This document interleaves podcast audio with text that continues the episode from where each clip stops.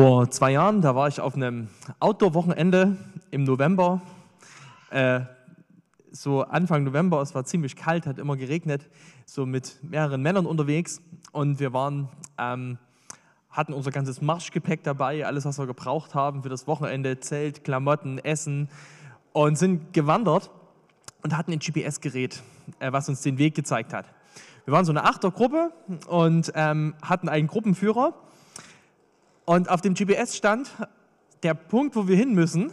Und irgendwann, es war schon mitten in der Nacht, es war, wir waren kaputt, es, wir wollten einfach nur noch zum Lagerplatz kommen, zeigt dieses Gerät in eine Richtung. Äh, und wir sind einfach dieser Richtung gefolgt. Ja? Und auf einmal ging das in den Wald hinein und es ging immer weiter den Berg ab und immer weiter runter. Und wir haben langsam gedacht, naja, aber die Richtung stimmt ja. Und irgendwann kamen wir in einer Sackgasse raus, irgendwo im Thüringer Wald, mitten unten an einem Hang, im Gestrüpp. Und die Stimmung war am Boden. Wir kamen nämlich nicht weiter an diesem Punkt. Und mussten mitten in der Nacht umdrehen, diesen Hang wieder hochkraxeln mit all dem, was wir hatten, ohne richtig zu wissen, werden wir denn den Zielpunkt finden.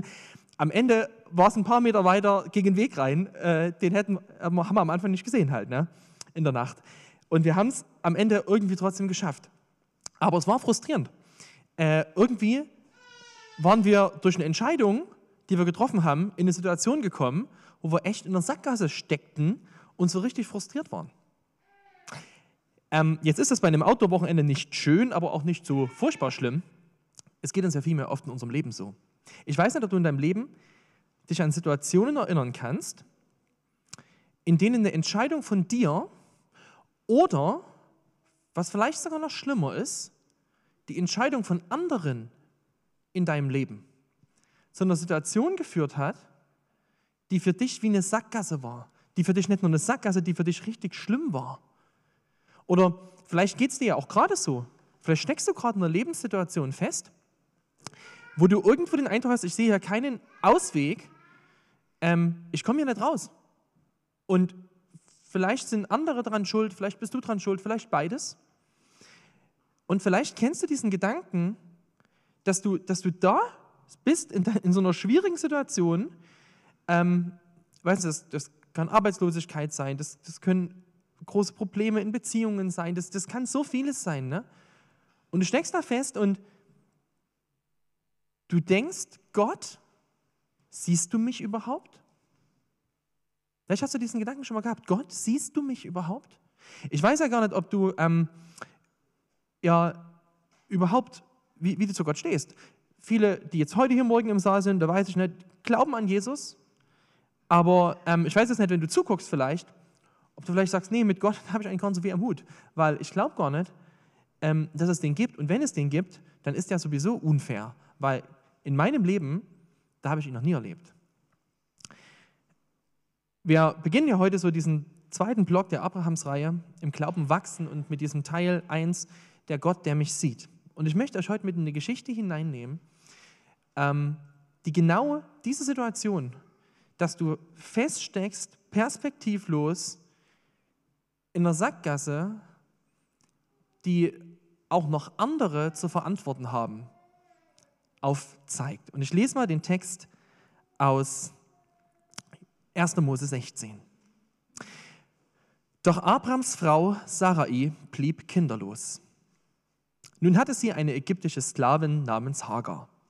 Da sagte sie zu Abraham, siehst du, äh, du siehst, dass Jahwe mich keine Kinder bekommen lässt. Wenn du dich jedoch mit meiner Sklavin einlässt, komme ich vielleicht durch sie zu einem Kind. Abraham war einverstanden. Da gab Sarai ihre ägyptische Sklavin äh, ihm zur Frau. Abraham lebte damals schon zehn Jahre im Land Kanaan. Er schlief mit Hagar und sie wurde schwanger. Und als sie merkte, dass sie schwanger war, begann sie, auf ihre Herrin herabzusehen. Da sagte Sarai zu Abraham, du sollst das Unrecht tragen, das mir geschieht. Ich habe dir meine Sklavin überlassen. Kaum merkt sie, dass sie schwanger ist, verachtet sie mich. Jahwe richte zwischen dir und mir. Abraham erwiderte, hier ist deine Sklavin, mach mit ihr, was du willst. Da behandelte Sarai sie so hart, dass sie davon lief. Doch der Engel Jahwes fand sie, Hagar, an einer Wasserstelle in der Wüste, bei dem Brunnen, der am Weg nach Schur liegt. Ähm, es klickt nicht. Vielleicht könnt ihr einfach mal klicken. Bitte. Genau. Und fragte sie Hagar, Sklavin Sarais, wo kommst du her? Und wo willst du hin? Ich bin meiner Herrin davongelaufen, erwiderte sie.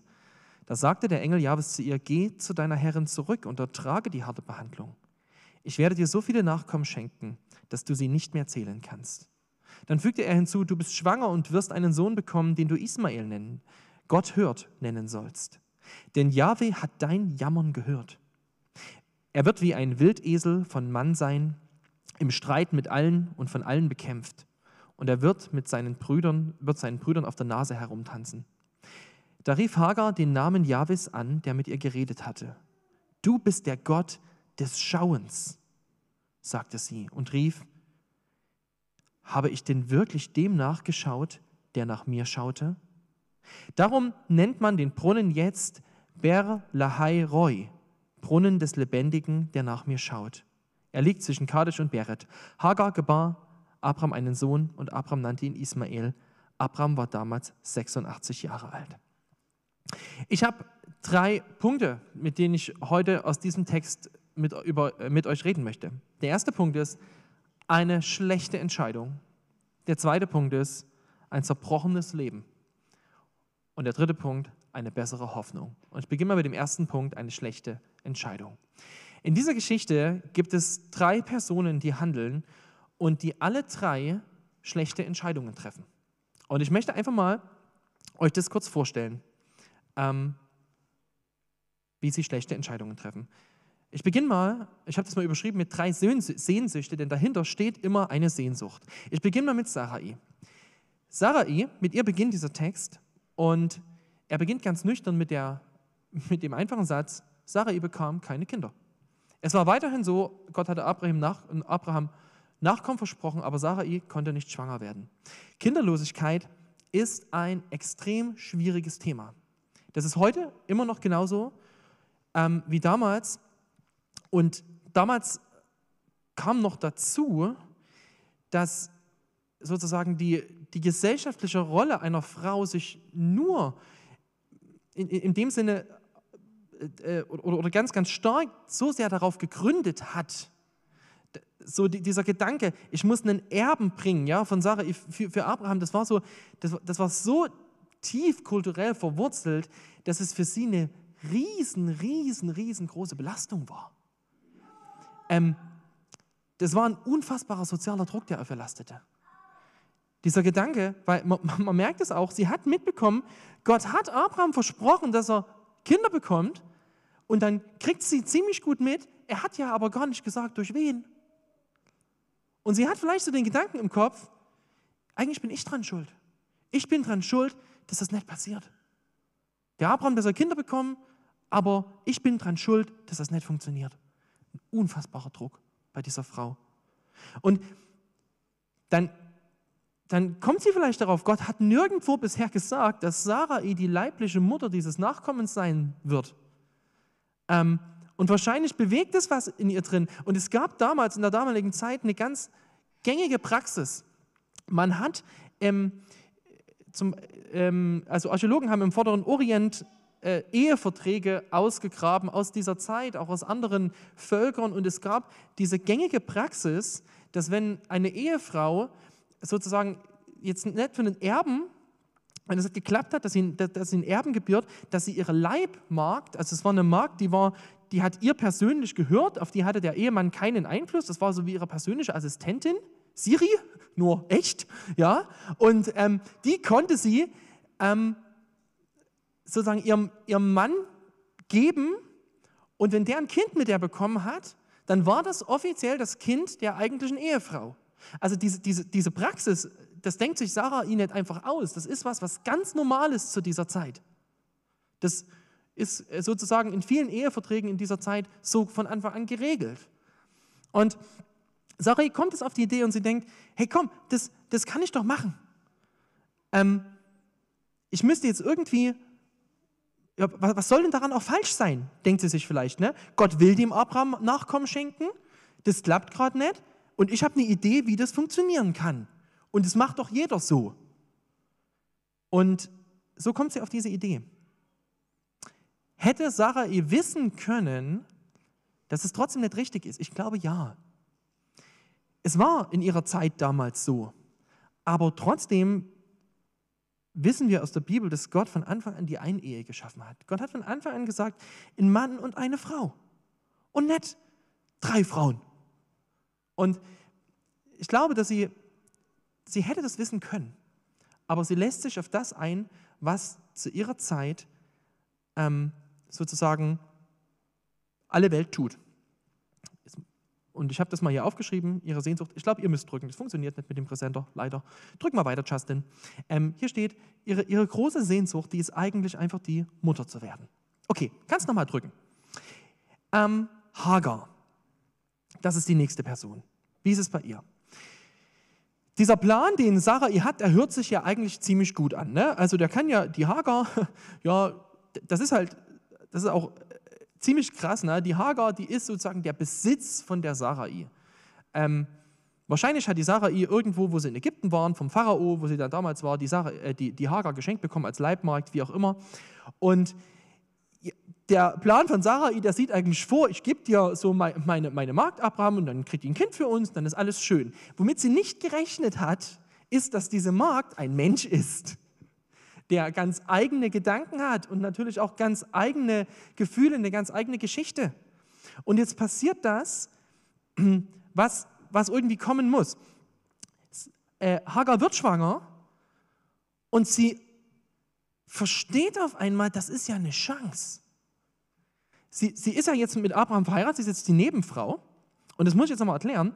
In den Texten, die man so gefunden hat, in den Eheverträgen aus dieser Zeit, da war das diesen wenn so eine, so eine Magd sozusagen äh, als, äh, ja, als, äh, als Nebenfrau dann ähm, geheiratet wurde, dann war sie offiziell jetzt diesem Ehemann unterstellt. Also die Sache, ihr hatte jetzt nicht mehr das Sagen über Hagar.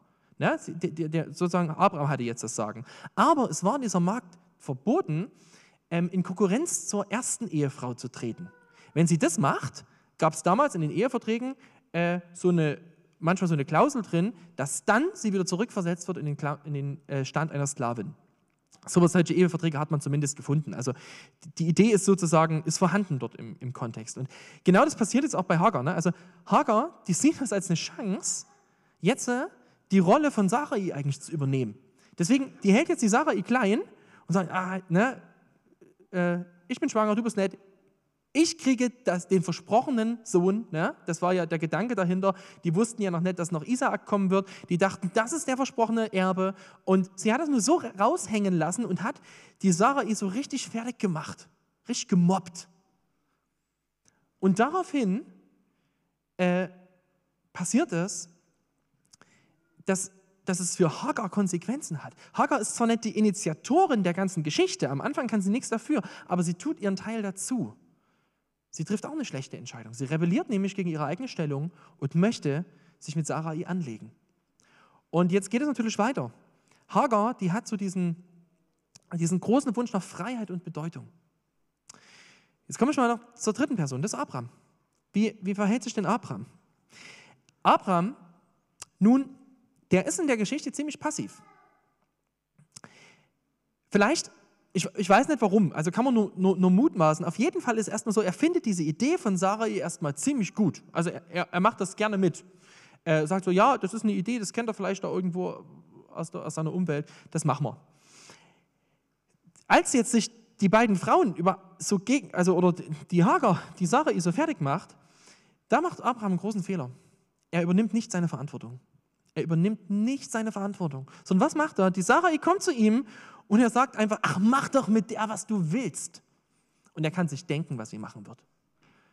Sie, Hagar, wird zurückversetzt in den Stand einer Sklavin, ist jetzt wieder sozusagen weisungsbefugt von Sarai und Sarai dreht das Ding rum und macht jetzt die Hagar so richtig fertig.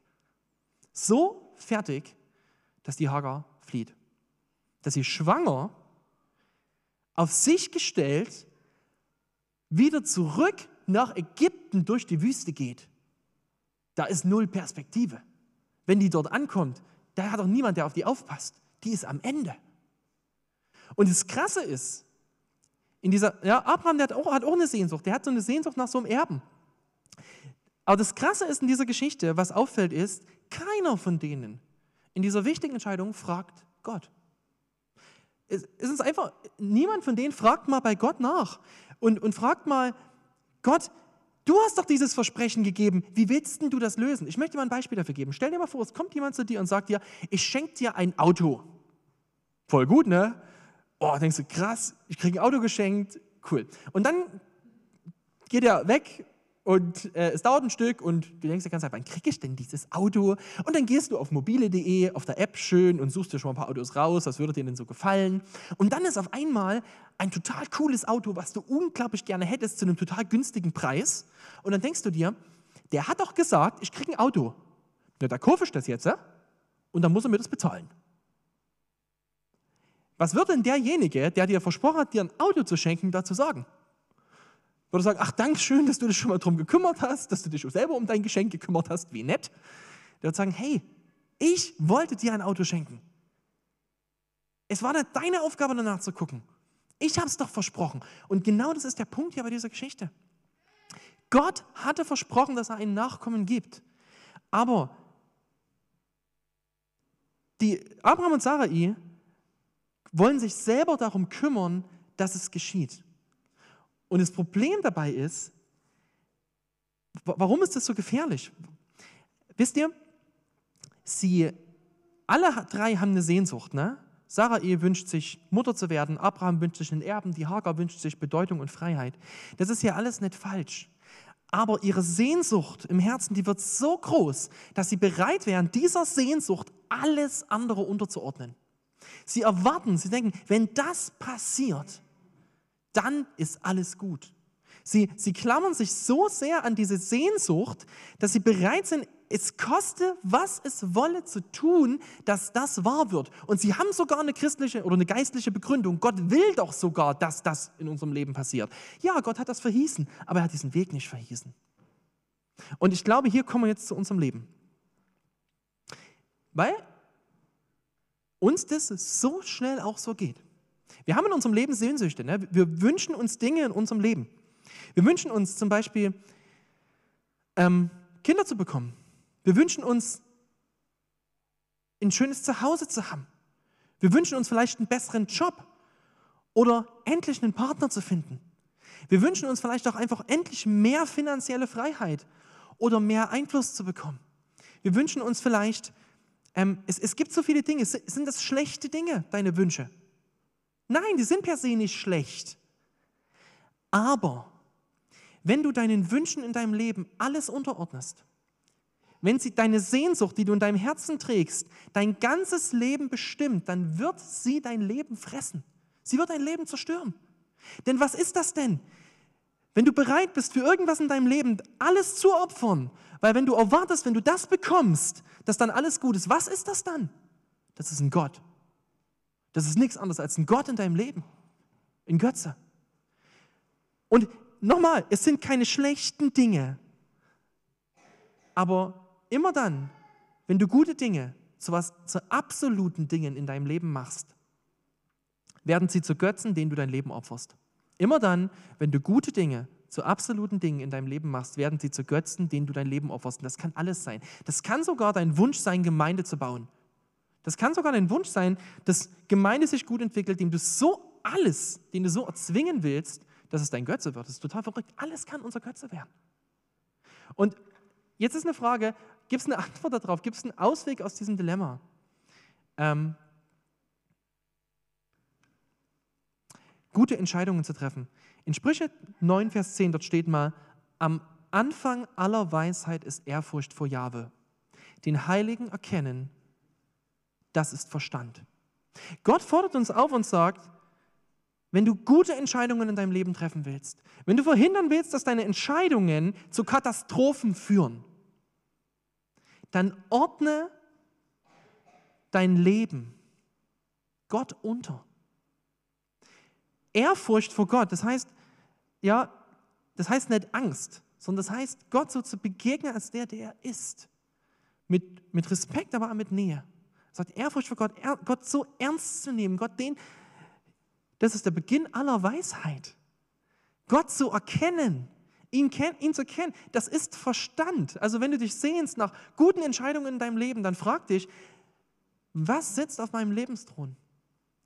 Meine Sehnsucht oder bin ich bereit, mich unterzuordnen? Wer ist dein Gott? Das ist die Frage hier dahinter. Ähm, das Krasse ist, bei Hagar, Sarai und Abraham steht am Ende dieser Geschichte erstmal ein zerbrochenes Leben. Das ist mein zweiter Punkt. Und zwar nicht nur das Leben von Hagar ist zerbrochen, eigentlich alles zerbrochen.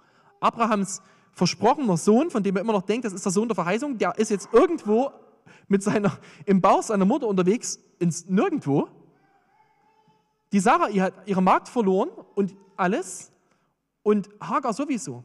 Und jetzt flieht Hagar in diese Wüste komplett, komplett hoffnungslos, komplett am Ende. Und es ist echt eine Katastrophe, die hier passiert. Und jetzt kommt was ganz Besonderes. In dieses Dilemma hinein, Hagar allein in der Wüste, tritt Gott. Jetzt tritt Gott wie so Licht ins Dunkle.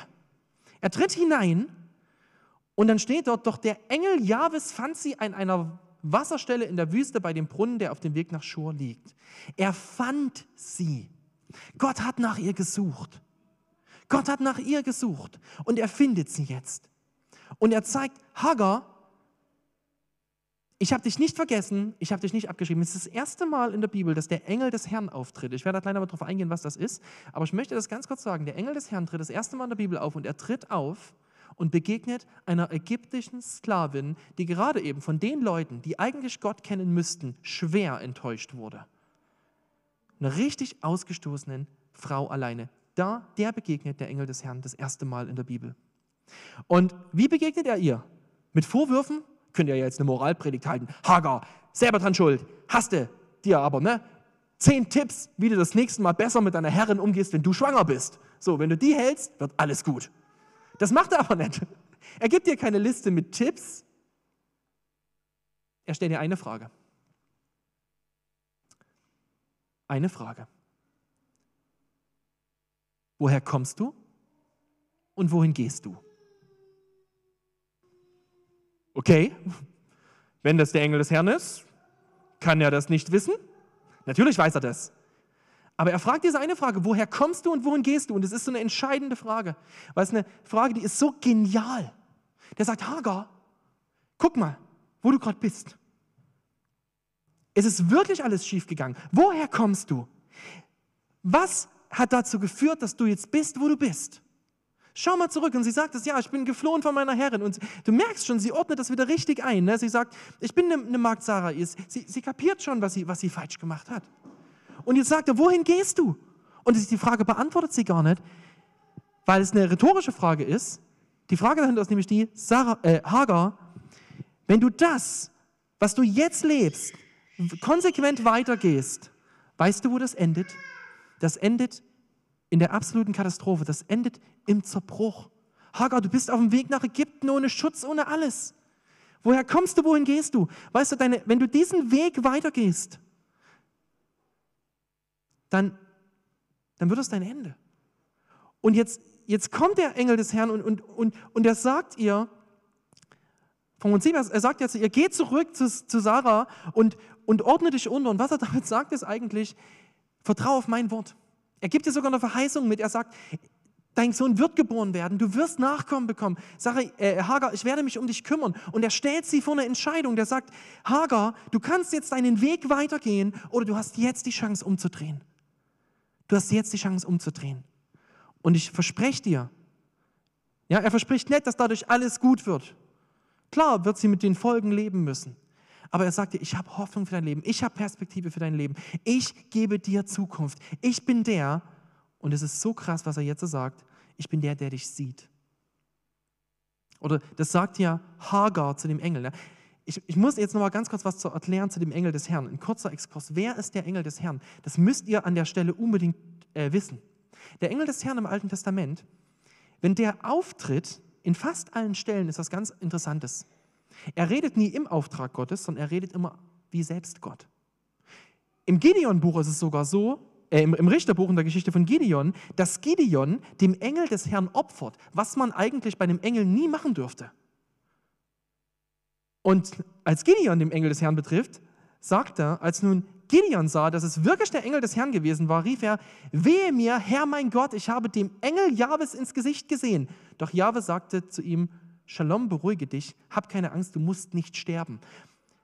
Kein Mensch in der Bibel muss sterben, wenn er einen Engel sieht. Aber im Alten Testament ist das, dass du hättest sterben müssen, wenn du Gott siehst. Weißt du, wer das ist, der Engel des Herrn? Hagar gibt selbst die Antwort. Sie sagt nämlich, da rief Hagar den Namen Jahwes an, der mit ihr geredet hatte.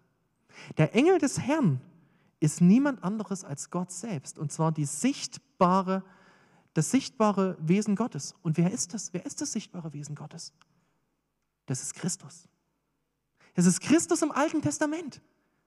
Wem sie hier begegnet, das ist Jesus. Sie begegnet hier Jesus. Sie weiß noch nicht, dass es der Messias ist und was auch immer, aber sie begegnet Jesus selbst. Und Jesus selbst, der Messias, der begegnet ihr hier und er sagt ihr, dieser ägyptischen Sklavin, die so runtergemacht wurde, und jetzt passiert noch was Krasses. Es ist das einzige Mal in der Bibel, dass ein Mensch Gott einen Namen gibt. Und sie nennt ihn, ich lese mal nach der Elberfelder, da ist es noch ein bisschen schöner übersetzt, wie sie ihn nennt. Dann nannte sie den Namen des Herrn, der zu ihr geredet hatte. Du bist ein Gott, der mich sieht. Und es ist so ein krasser Gottesname. Sie bekommt in diesem Moment mit, dieser Gott, der sieht mich, der sieht mein Leben. Weißt du, wenn es dir je so ging, dass du denkst, Gott siehst, siehst du mich nicht. Gott ist ein Gott, der dich sieht. Er sieht dich in deinem Problem, er sieht dich in dem, wie es dir gerade geht, in deiner Einsamkeit, vielleicht durch den Lockdown, in deiner Einsamkeit im Alter, in deiner herausgeforderten Situation, in deinen schweren Beziehungen, in all dem. Gott sieht dich. In der Bibel steht, dass Gott jede Träne gezählt hat und aufgeschrieben hat, die du geweint hast. Er ist ein Gott, der dich sieht, der dich wirklich sieht. Und der dieses Leben dieser ägyptischen Sklavin sieht, mit der so übel reingespielt wurde. Und das Krasse ist, er zerstört sie nicht, sondern er sagt, Hagar, vertraue auf mein Wort. Ich habe eine Verheißung für dich, wenn du jetzt mir nachfolgst. Und es ist, dass sie das macht. Hier steht, sie nannte den Namen des Herrn, sie rief den Namen des Herrn an. Hagar fasst Vertrauen in diesen Namen, in diesen Engel des Herrn. Sie fasst Vertrauen in Christus. Was bedeutet das jetzt für uns? Ich komme zu meinem dritten Punkt. Eine bessere Hoffnung habe ich den genannt. Vielleicht könnt ihr nochmal klicken. Das funktioniert hier mit dem Präsenter leider nicht. Nochmal. Ach nee, nee, reicht schon, reicht schon. Okay. Zwei, über 2000 Jahre nachdem Jesus Hagar in der Wüste an einem Brunnen begegnet. Über 2000 Jahre später gibt es wieder eine Frau, die eine ähnliche Geschichte hat wie Hagar. Auch sie ist auf der Flucht, auf der Flucht vor Blicken von Menschen. Auch sie hat durch üble Männergeschichten ist alles kaputt gegangen und auch sie geht an einen Brunnen und auch ihr begegnet Jesus. Und ich mache jetzt was Besonderes. Wir schauen jetzt kurz ein Video miteinander an. Ähm, und zwar möchte ich euch die Geschichte aus Johannes 4 in einem Video zeigen, ähm, von der Produktion The Chosen. The Chosen ist so eine, so, eine, so eine Serienproduktion, die das Leben Jesu verfilmt. Sie verfilmt ein bisschen mehr, also es wird ein bisschen ähm, sich gedacht, wie könnte der Kontext gewesen sein. Also es ist nicht alles reine, reiner Bibeltext, aber es gibt uns einen ziemlich guten Einblick da rein, wie könnte das gewesen sein, als Jesus dieser Frau am Jakobsbrunnen begegnet. Leider gibt es nur in Englisch äh, mit deutschem Untertitel, aber ich finde es unglaublich gut, wie es das darstellt, wie es gewesen sein könnte, als Jesus dieser Frau begegnet.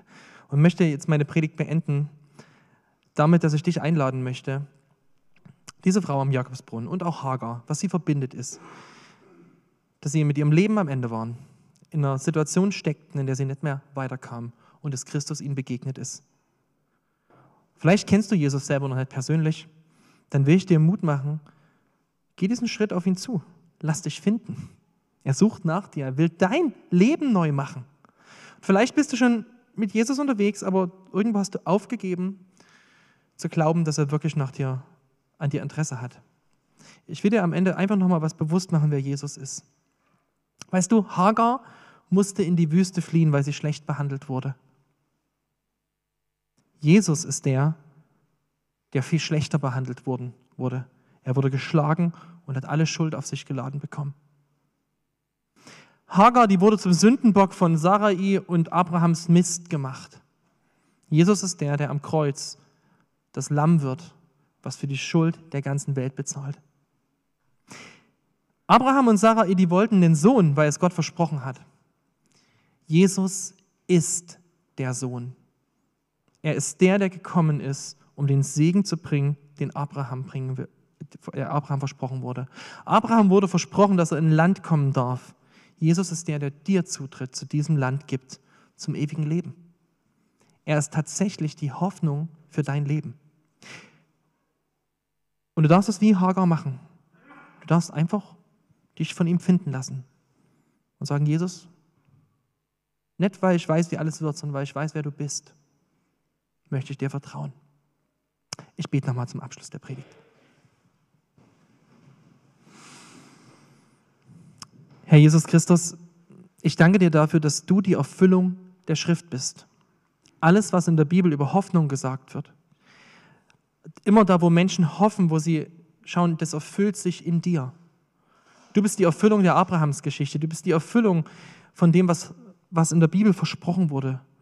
Und du bist die Erfüllung von dem, was wir brauchen, Herr. Herr, du siehst, wo es uns schwerfällt, unsere Entscheidungen manchmal uns dir da unterzuordnen. Ich bitte dich, dass du uns hilfst, dir Vertrauen zu lernen. Und da, wo wir in Situationen stecken, wo wir keine Perspektive mehr haben, ich bitte dich für jeden Einzelnen, den das betrifft, ich möchte bitten, dass du uns das schenkst, dass wir diesen Schritt des Glaubens gehen, wie es die Frau im Jakobbrunnen macht. Und dir nachfolgen. Dass wir diese Frage von dir, woher kommst du und wohin gehst du, dass wir die beantworten. Ich komme daher, wo ich selbst gegangen bin, meine Wege, aber ich gehe dahin, wo du bist, weil dort ist Leben. Hab Dank dafür. Amen.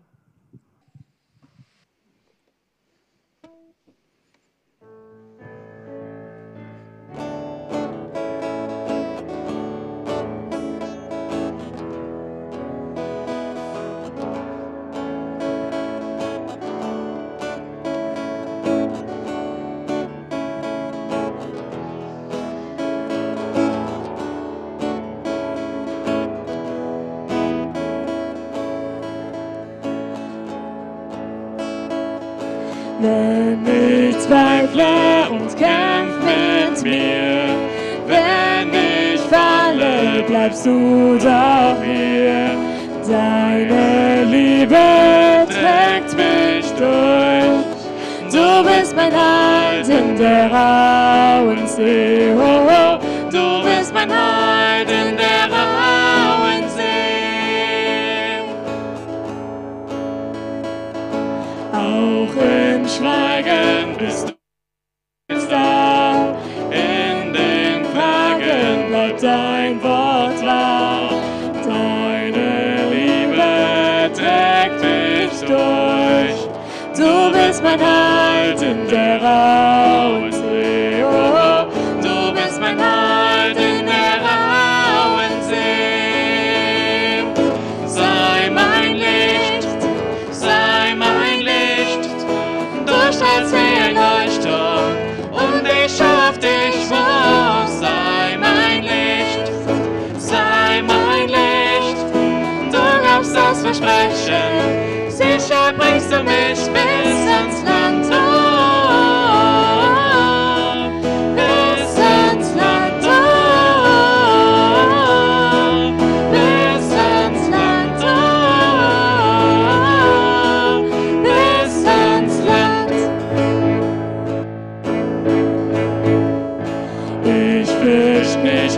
Ich